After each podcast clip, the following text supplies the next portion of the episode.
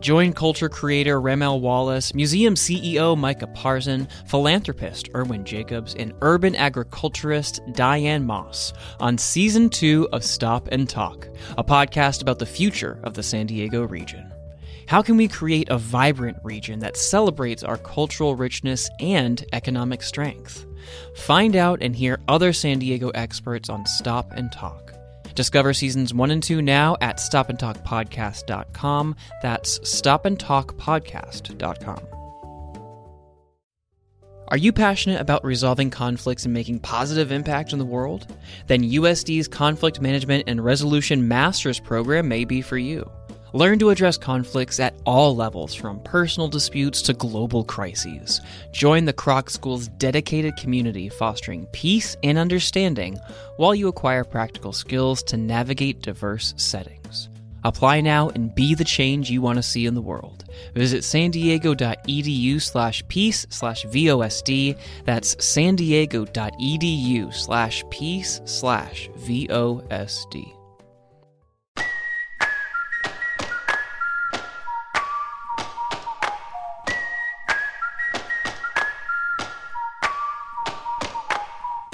Thanks for joining us on this Voice of San Diego podcast bonus episode. How about this? We're dropping a lot of these. We appreciate the feedback you all have given about them. I am Scott Lewis, the CEO and editor in chief at Voice of San Diego. It's not something you expect to hear. A congressional representative from San Diego saying maybe the Navy has too many ships and maybe the Defense Department's budget is too big. But that's Congresswoman Sarah Jacobs. As she enters her second term, she has transitioned from rookie to leadership. And now she has to get to know her new constituents. Through the redistricting process, she now serves a different chunk of San Diego, and she's learning the new neighborhoods and cities that she has to represent. On a rainy Tuesday, she and I got together to talk about her first two years in Congress and her efforts to establish herself as a progressive national leader.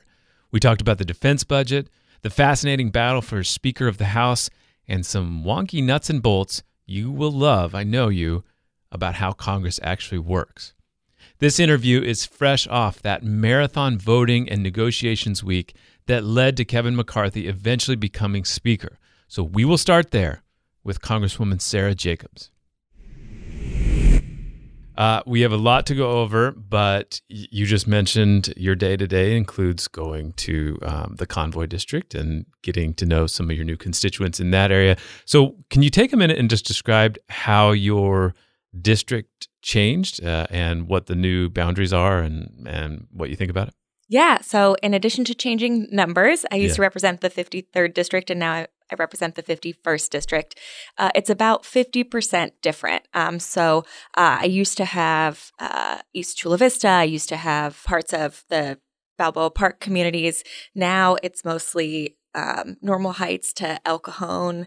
Uh, I have all of El Cajon now, Lemon Grove, La Mesa, Spring Valley, and then we go north. Um, and I have Kearny Mesa, Mira Mesa, Scripps Ranch, Rancho Penasquitos, uh, University City, and Clairemont forgive me, it's just my um, amateur look at it. It seems like it's more conservative a little bit.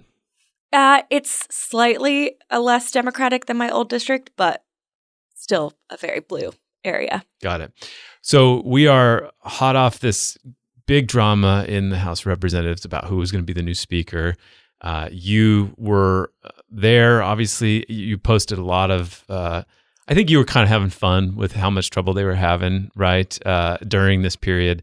But can you give us an inside look? What did we not see that you saw every day as that drama was playing out? Because I think a lot of people assumed it would work out at some point, but there was certainly a lot of uncertainty there for a while. Yeah, well, the interesting thing is because the speaker controls the uh, what who has access to the floor cameras um, and there was no speaker. I think the american public actually got to see a lot more of the house floor than they normally did and got to see a lot about what was going on. Um, and while uh, i did have some fun memes uh, that i tweeted uh, i was actually and all of the democrats were quite frustrated that we weren't able to get anything done because of the republican dysfunction. And uh, it had real world consequences. We couldn't do casework until we were sworn in. Um, i wasn't allowed to access classified information until I was sworn in. And as a member of the House Armed Services and House Foreign Affairs committees, that's a very big part of my job. Um, so there were very real consequences to uh, what was happening on the House floor. And look, there were moments where we weren't sure what was going to happen. Um, I'll be honest, I did not think Kevin McCarthy was going to pull it out. Um, but it's clear that to do it, he had to mortgage his speakership to the far right of his party. Was there ever a moment when the Democrats or you and some of your colleagues ever considered talking to them about a consensus candidate or something else that you could do to break that to to make sure that that logjam was able to to be relieved? You know, Democrats were united in um, thinking that Hakeem Jeffries would have been the best speaker choice. Uh, and I think you saw that uh, through 15 rounds of voting. Um, and while many people were talking about, you know, consensus candidates in the media and things, um, there was never any real offer on the table. Uh, and I think, you know, Democrats were willing to entertain what might be offered, but um, nothing was. Did anything ever come your way in some of those conversations? Did people ever ask you to take a leadership role or do something different?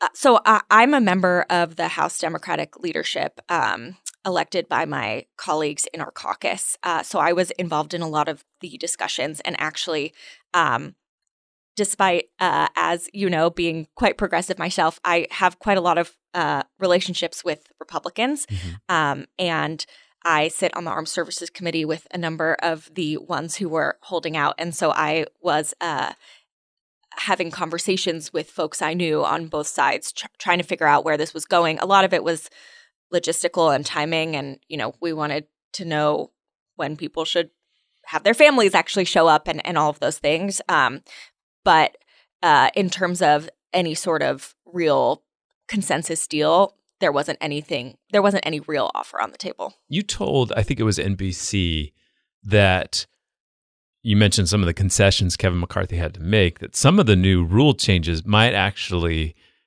benefit Democrats in the sense of their ability to, to act or have influence in this Congress as the minority party.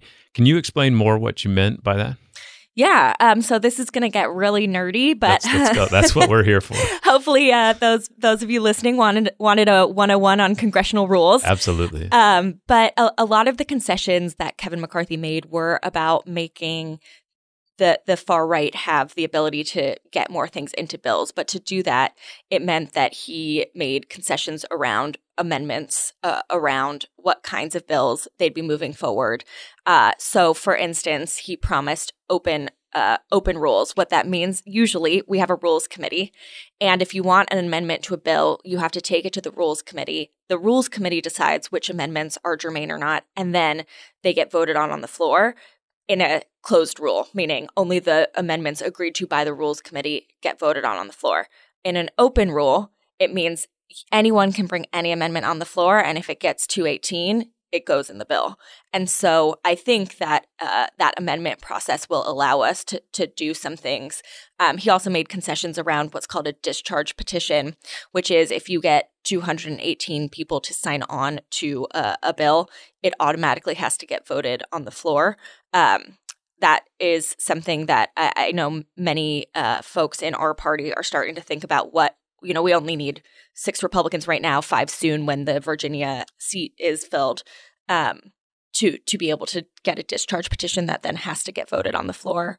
Um, and so, uh, a lot of those kinds of concessions that he made will mean that we might be able to do more than normally the minority party can. What's the difference between a discharge petition and a bill? The the difference is that if you have a normal bill, uh, even if you get 218 co-sponsors, 218 is the majority. Right. 218 co-sponsors. It first goes to the committee or committees of jurisdiction. The committees mark it up. Then it goes. Then it can go to the floor. But there's no obligation by the committee or by leadership to actually bring it for a markup or bring it for a vote. Bills get introduced all the time, hundreds and hundreds and hundreds of bills, and we don't vote on most of them. A discharge petition is what's called a privilege resolution, which means if you get the 218 signatures, it has to come up to the a floor vote and it bypasses the committees. So ostensibly, if you let's let's pretend let's game out a, a, a pretend immigration bill because okay. the real one's going to be a while, right? So uh, let's say there's a comprehensive immigration reform and it adds security, but it also gives a pathway to citizenship for certain people, but it leaves out the dreamers, right? Mhm. And so you say, I want to make an amendment to include the dreamers into that bill. What you're saying is if you have 218 or 217 supporters, you can just get that amendment done without going to the rules committee? If they bring it to the floor in an open rule. If Kevin McCarthy brings an immigration bill to the floor at all, which is a separate conversation, Right. Um, but if if they bring it to the floor under an open rule, um, which he has promised to do more of, but he has not promised all bills will be open rules. Okay. So if if he brings it to the floor, what does open rule mean? I, I'm into this Yeah, stuff, yeah, so let's go. So an open an open rule means that uh, the any amendment can be put onto it. A closed rule means only those that the rules committee said were germane can be voted on. And that's his choice as speaker. yes. So he he what did he agree to then with the caucus uh, to to do to do more of them as open rule? Yeah. And to put three of the um, Freedom Caucus members on the rules committee so that they also have more ability to determine which amendments get brought to the floor. Was there any threshold on w- how many he would do that were open? I don't believe there was a number. So he just said like, "I'll get, I got you. We'll do Yeah, more." And there was also concessions around amendments, floor amendments to spending bills, hmm uh, which normally you can't do. Um, and so we'll also be able to do floor amendments to the spending bills. And I believe he also promised to do each 12 of the bills individually instead of a single omnibus. So the way we fund the government is 12 individual spending bills based on the agencies we're talking about. Usually they get all looped together, and that's what's called the omnibus. And we vote on it once. Um, the Freedom Caucus wants us to vote on each of the 12 individually, and they will also have amendments there. Got it. So let's do one on the discharge petition. Let's say that you really want to get something done for the Dreamers. You get seven, 217 other people in Congress to support you. Does that automatically then go to a vote? Yeah. So that's so you have to just get signatures though, like literal signatures from each. Yes, Congress yes, this member? is Congress. It's, it's very antiquated. That's awesome. Uh, okay, thank you for that. Yeah. Anything else about that that's worth explaining? Um, I think that's most of it. Um, only just to say there is still the Senate, and so part of what will be interesting is normally when we get bills from the Senate that they've already passed, leadership normally brings them in a very closed rule because any any amendment we add to it means it has to go back to the Senate. Uh, so uh, even the big bipartisan compromises that you know often happen, um, the House tries to input on the front end because if we change it when it gets to us, we have to send it back. And so I'll, it'll be interesting to see what he does with those and how the far right of his party are going to deal with it when we get bills from the Senate that they want to amend. Got it. So, one of the initial challenges for this Congress is to deal with the debt limit. Um, there's, you know, this this old rule that you can't extend the the debt obligations of the United States without, uh, you know, passing an amendment and change to the debt limit. And there's a lot of people concerned that the Democrats in the House didn't do that before they lost the majority. Do you share those concerns? Personally, I think the debt limit is a bit of a silly notion because we've already voted to appropriate the money that's being spent. So we've already voted on spending the money. So it seems silly to have to vote again in order to spend the money. Mhm. Um, and I think that uh, you know the there were some conversations about what we could do on the debt limit before uh, we got t- to the end of the year. Um, at the end of the day, we didn't have the votes for it. Got it. Um, let's dial back. So I think what was it like six months ago? You and I had coffee, and we were talking about what was going on, and you you seemed both nervous but also confident. Um, nervous about, as you said, literally the democracy, that the ability of a representative republic like this to function was in jeopardy, and uh, and you know the but you did have hope for the election. Um, where are you at now with that? I think I'm mostly in the same place. I'll be honest, I never thought I would be so happy that the United States Senate doesn't let anything uh, get done. But I think for the next two years, uh, it is important to remember that we still control the Senate and the White House. And so the worst of what the far right is going to try and do in the House will be stopped there. Um, but it's, you know, very scary to see just how extreme they are and how the Republican Party is really kowtowed to their far right flanks. Um, and I don't think that's good for the future of our democracy. Uh, my bit of hope is that, you know, the American people already saw uh, in the speaker vote and are going to continue seeing just how extreme they are. And I think that, you know, hopefully that uh, will I mean, I know that will come through because they're they've already talked about the very extreme things they want to vote on, uh, and that's some of the concessions Kevin McCarthy made.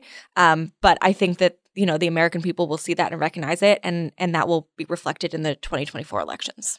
So when I think of the the, best sort of definition or understanding of the threat to our institutions and democracy, it was that in moments like January 6th, 2021, when there's a uh, necessary functioning of the government to to make a decision to certify that a change of power is going to occur and then to carry out that that there would be enough people who want to change and and move on from a representative republic or otherwise change the dynamics of power that they're willing to go beyond those those sort of guardrails of democracy that we've set up and do something extraordinary, install somebody or keep somebody from being uh, installed. But you're talking, I think, about like actual legislation that, um, that you, you said that the worst of the plans of the far right. When you think of that, like what legislation or things are they doing that could threaten you know, the way that we've understood our republic for a long time? Yeah. Well, first of all, I thank my lucky stars all the time that Kevin McCarthy was not speaker on January 6, 2021, um, because I think we would have had a very different outcome. And, you know, I think, you know, before Congress, I worked on uh, issues of political violence um, at the State Department and the UN. And so, what you often see in these kinds of instances is that the first attempt uh, is a big, violent, bloody thing. Um, but future attempts tend to use the structures of the institutions themselves to try and overturn the will of the people. And I think we're seeing that in uh, the way Republicans, or, you know, not the way the extreme Republicans, the anti democracy faction, um, is trying to put people in places of leadership over how elections are being run, trying to put people in positions of leadership over, um, you know, the very functioning of our democracy. Uh, luckily, many of those folks didn't win their elections this last uh, election, but many of them still did. Mm. And so that's what we're seeing right now. And I think that's also what we are seeing on during the speaker vote is that you have the same group of people who uh, Kevin McCarthy had to kowtow to were the same ones who were perpetuating and spreading the big lie that encouraged and incited that violence. And now they're using the institution itself against it.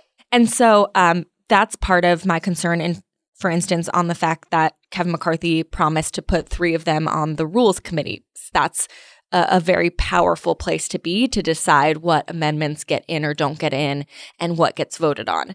Um, I think we're going to see a, a, lot of bills uh, that are going to try and restrict rights and freedoms that we have for many of us taken for granted our entire lives. Um, they're already talking about those kinds of bills that they want to do.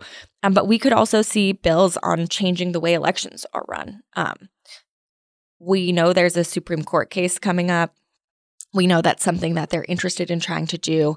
Uh, and, you know, not only in blocking everything we want to do around voting rights and voter access, but also proactively potentially put trying to put in place some different rules. You're talking about the the legislative what is it called legislative supremacy or something in elections.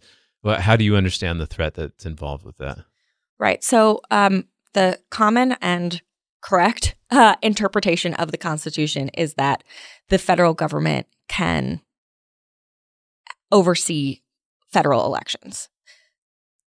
There are some who say that because the states get to run their own elections, that there's a supremacy in what the states want to do and that the federal government has no jurisdiction to oversee how those elections are being run.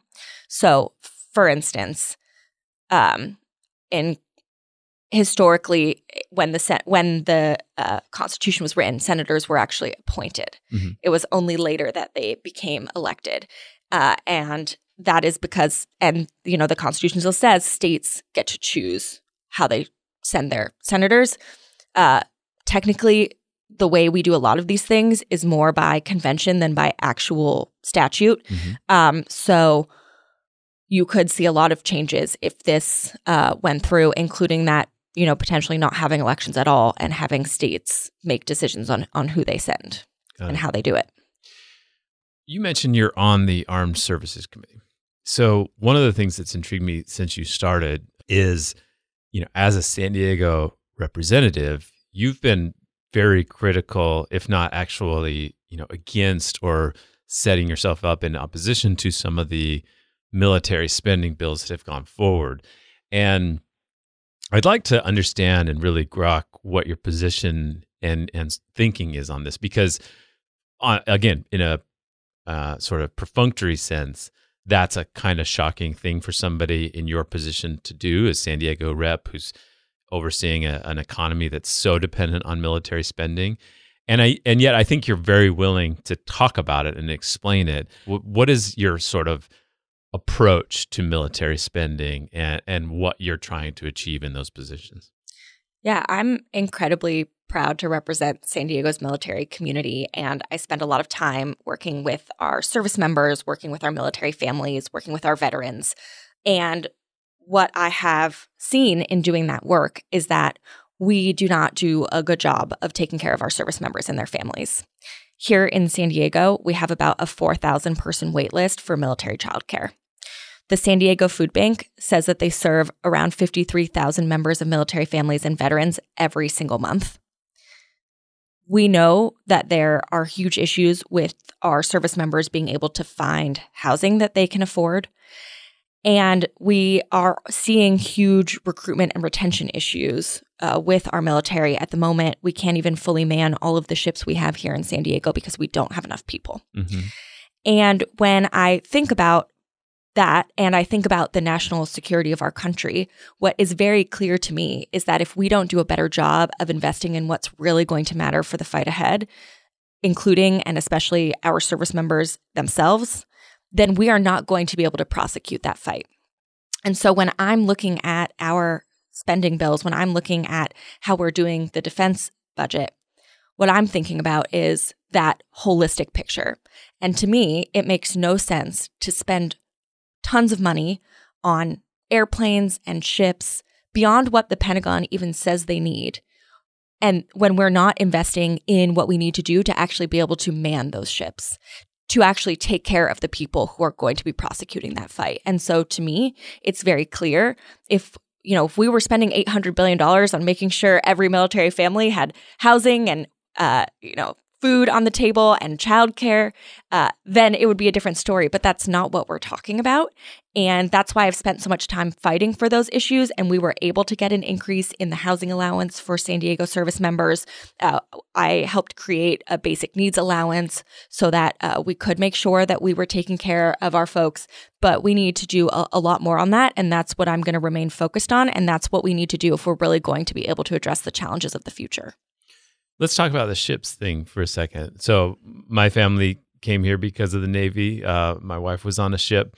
Um, you said in a quote uh, about this issue, you said, I do think it makes sense to continue making sure Ukraine has what it needs to be successful, whereas I don't think it makes sense to continue building some arbitrary number of ships because we think that if we have that many ships, we'll be able to deter China without thinking about how at the moment we can't even man all the ships we have.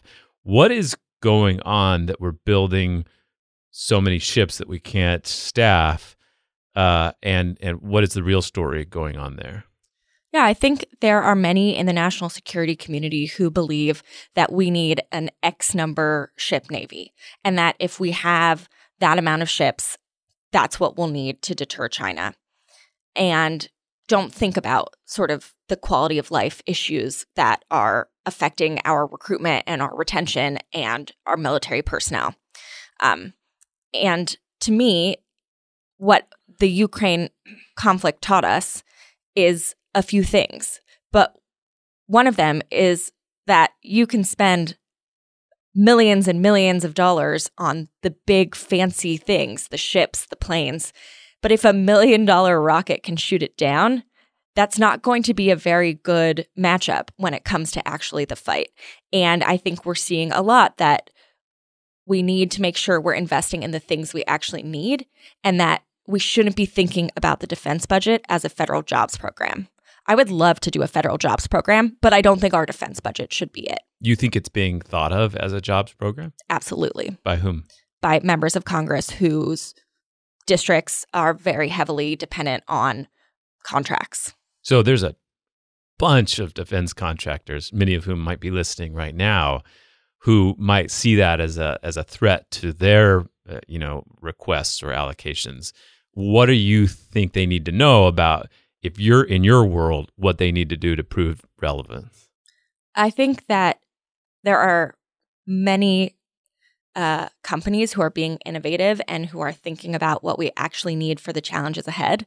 Uh, and there are many that are continuing to build legacy things that, you know, aren't necessarily what we need. And so to me, we need to be thinking about what we need for the future and making sure we're investing in that instead of just continuing these legacy projects because they're in someone's district and they want the jobs. Mm-hmm.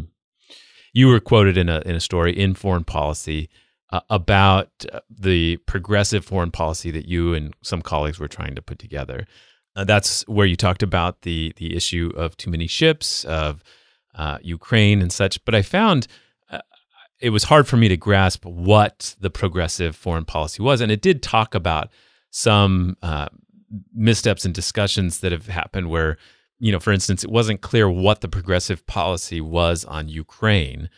It, where did you end up landing on that? Is there's a lot of people on the right who feel like, or not a lot, but there's some who feel that spending so much money to help Ukraine in its war with Russia is an inappropriate use of our foreign funding, and it also just uh, gets us too close to potential war, which I think some people on your left could also agree with. Where are you on that discussion?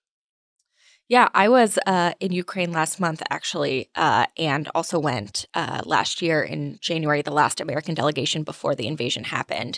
Uh, so I've been uh, working on this issue quite a lot, as as many folks here in San Diego know. Um, look, I think that it is very important that we support Ukraine in their fight against Russia, um, especially as we look at the future of the international system and wanting to make sure that it is a values based system that is reflective of our values as Americans. And one of those values is that you don't get to just invade a neighbor uh, because you're bigger and stronger. So I think it's important that we continue supporting Ukraine and that we do so in a way that's mindful of the potential risks uh, of the situation. And so I think one of the things the Biden administration has done an amazing job of is maintaining unity among uh, those folks supporting Ukraine, our NATO and European partners and allies, but also partners all over the world. And the most important thing is that we continue that unity which sometimes means we have to go slower than what we would want to do necessarily if it was just us. But that unity actually is a huge part of why this has been as successful as it has been. Now, at the end of the day, as both President Biden and President Zelensky have said, this war is going to end in a negotiation. The question is, what kind of negotiation? And how do we, as the West, make sure that we're putting Ukraine in the best possible position for when the time is right to negotiate. And that is something that only the Ukrainians can decide. You could see from a Russian perspective, like, well, maybe we could just hold out in that discussion if we're talking about leverage. If we hold out long enough, if we push them long enough, then a Republican might be elected president of the United States, and uh, maybe the Senate also goes, and we could severely change the dynamic of, of how much support Ukraine can get from the United States. Do you see that? Does this can this Congress even even as split as it is, can it pass more support for Ukraine? I think that there is a broad bipartisan consensus that we need to continue supporting Ukraine. I think obviously you hear people on the extremes, um, but they're by no means the majority. And uh, I'm I'm sure we'll, we'll have the votes to be able to pass more support to Ukraine. The some of the folks that talked about and pushed McCarthy so hard in this in this discussion about who was going to be speaker, they also advocated for uh, a cut to federal government spending back to last year or the year before's levels, which would have included a pretty significant $75 billion, at least in normal terms, $75 billion is a lot of money, maybe not to the Pentagon, but $75 billion cut to the military um, budget. It, is are are sort of general conversations about spending cuts like that something you're interested in? I think it's clear the defense budget is too high and is not being spent on the things we need for the fight ahead. I think arbitrary cuts that just uh, sort of slash off things without being mindful of what we need are not the way to do it. And I think it's clear that Republicans are trying to use this conversation around spending cuts to attack Social Security and Medicare, which we cannot let them do. Um, what we need to be doing on the defense budget is actually having a real honest conversation with ourselves and real prioritization about what we need and what we don't need. And what the strategy looks like for that and then funding based on that instead of the opposite, which is here's a number, fill out how much you can in this number that we've decided. Another thing we talked about, I think, when we met several months ago was about, I think we were right before the ruling or right after the ruling on Roe came out. And um, you believed it would resonate, and I think correctly, with voters. Um, now there's a discussion about what the federal government will do with um, the new reality. Uh, there was a lot of talk before the ruling that it would go to the states, but now there's been since then discussion about what the federal government might do to regulate abortion on a national level. Um, first of all, did this whole thing play out the way you thought it would, both politically and regulatory ways? Yeah, I mean, the amount of people who during the election told me Democrats were talking about abortion too much, I, I couldn't tell you. Like, it was a huge number. But I think what people. Your friends, your allies. Yeah, yeah. Mm-hmm. Pollsters, strategists, members of Congress. But what I think people don't necessarily understand is that when you're my age, look, I'm a 33 year old woman, right? Basically, what I talk about with my friends is like who's had a baby, who wants to have a baby, who doesn't want to have a baby, what their babies are doing, who's watching their babies. Um, this is a kitchen table topic when you are uh, of reproductive age, right? This is the kitchen table topic. And so there were all these people who I think didn't realize how much this really resonated with people. And what we saw is that young people turned out at record numbers. We saw women turn out at record numbers. And that is all due to the fact that they knew that their personal rights were on the line.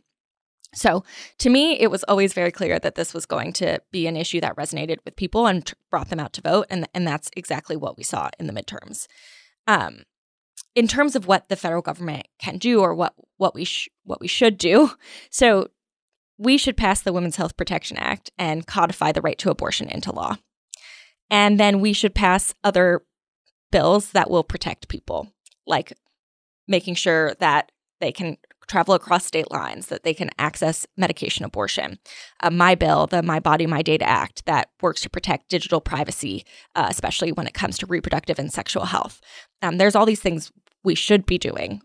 What we know the Republicans have said they want to do, and one of the things that we're told Kevin McCarthy promised the far right to get their votes is to bring a extreme abortion ban bill with no exceptions to the floor. That counter that goes in the face of everything Republicans have said about this being a state level issue and it's very clear that this was always their end game. Is there any level of a regulation on that that you could bargain on uh, minimum weeks that sort of thing um, it seems like Lindsey Graham's proposal was to add uh, a minimum week uh, threshold like Roe had, but I think lower. Um, is there any negotiation room there? To me, I don't want any government official getting in between me and my doctor when it comes to my healthcare decisions. So the role of the federal government to you is to protect the right, full stop. Yes. When people are making this decision, it's an incredibly personal decision and Mm-hmm. government should not be involved. Yeah. Your uh, your bill specifically got a lot of attention as well. This was the idea that if you're using a, an app to track your periods, if you're using any kind of fertility uh, app or other thing, the idea that the federal government might suddenly become hostile to abortion and thus start to use that those apps and the data within them to to uh, prosecute women or otherwise track them down or help states track them down was was the fear you were tapping into. I thought it would resonate and become law, but it hasn't yet. Why? Uh, so it not just the federal government. Actually, we're already seeing states use this kind of data against people. So in Nebraska, private Facebook messages uh, are being used to prosecute uh, a woman and her daughter for seeking an abortion.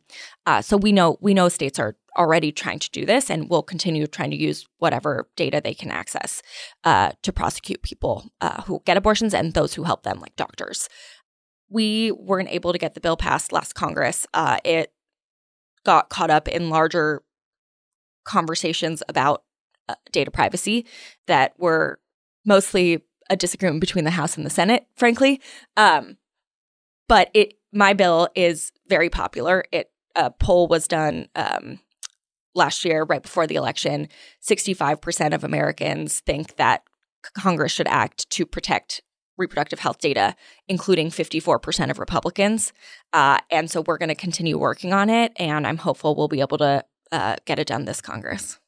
I I, I want to get this in before I, I lose you, and and so one of the things we're talking about almost every day, well, every day, is the crisis with homelessness in San Diego. It's the number one, number two, number three issue people talk about. There's just so many people on the streets, in the canyons, in the parks, and um, and then there's a side, con- uh, you know, crisis of people worried about their impacts on the neighborhoods, on schools. I've heard a lot about the the downtown library and the school within it, and some of the troubles that people are having um, around those areas. And there's just a lot of tension, a lot of fear. I've tried to uh, characterize it as as kind of a it's as though a tsunami hit or a hurricane hit, but over 10 years. And thousands of people have been displaced, just like might have been with that. Um, but it's just so slow rolling that we haven't dealt with it in the same way. It, yet, if a if a hurricane hit and say 8,000 people were displaced or 8,000 families were displaced, you and other congressional members, I think, would be talking a lot about the need for federal and other action to deal with it. And yet, um, it's hard to get a sort of sense of emergency or any kind of hope, frankly, about the crisis here. And uh, I'm wondering, from your vantage, how do you see it? Is there any any role for the federal government, any role for for members of Congress to help cities like this deal with this crisis? As I've argued, it's a housing crisis, but in the meantime, you know, in the next ten years to fix that housing crisis, we have a acute safety and and and kind of just quality of life crisis too. Do you have any um, perspective on that? Yeah, look, addressing homelessness is a huge priority for my office. It's something I'm sure you're not surprised to know we hear about all the time from our constituents. Um,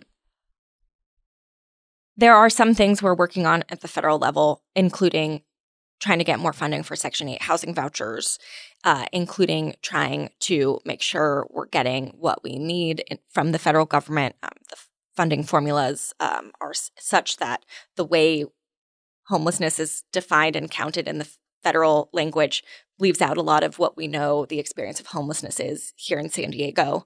Um, I'm uh, working a lot on especially family and children homelessness um, and making sure we're getting the prioritization on that. And I have a couple bills addressing veterans homelessness as well.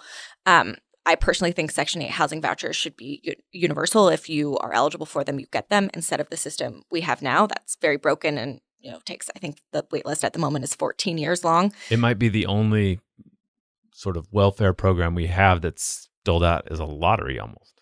Uh, w- unfortunately, we have more, but yes. Um, Yeah.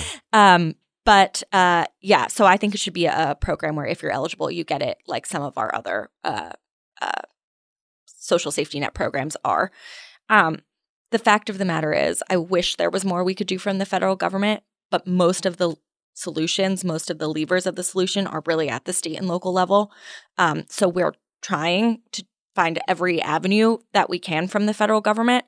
Um, but just the way our system works, um, the federal government is not the one who holds the answer. It, it, really is the state and local government. And we're trying to get more funding. We're trying to do what we can at our level. Um, but it, it's, I wish there was more we could do. Well, Congresswoman Sarah Jacobs, thanks for coming in. Thanks for having me. Thanks for listening to the Voice of San Diego podcast, the most popular public affairs podcast recorded in San Diego that features a congresswoman this week. We are the most popular public affairs podcast that did that.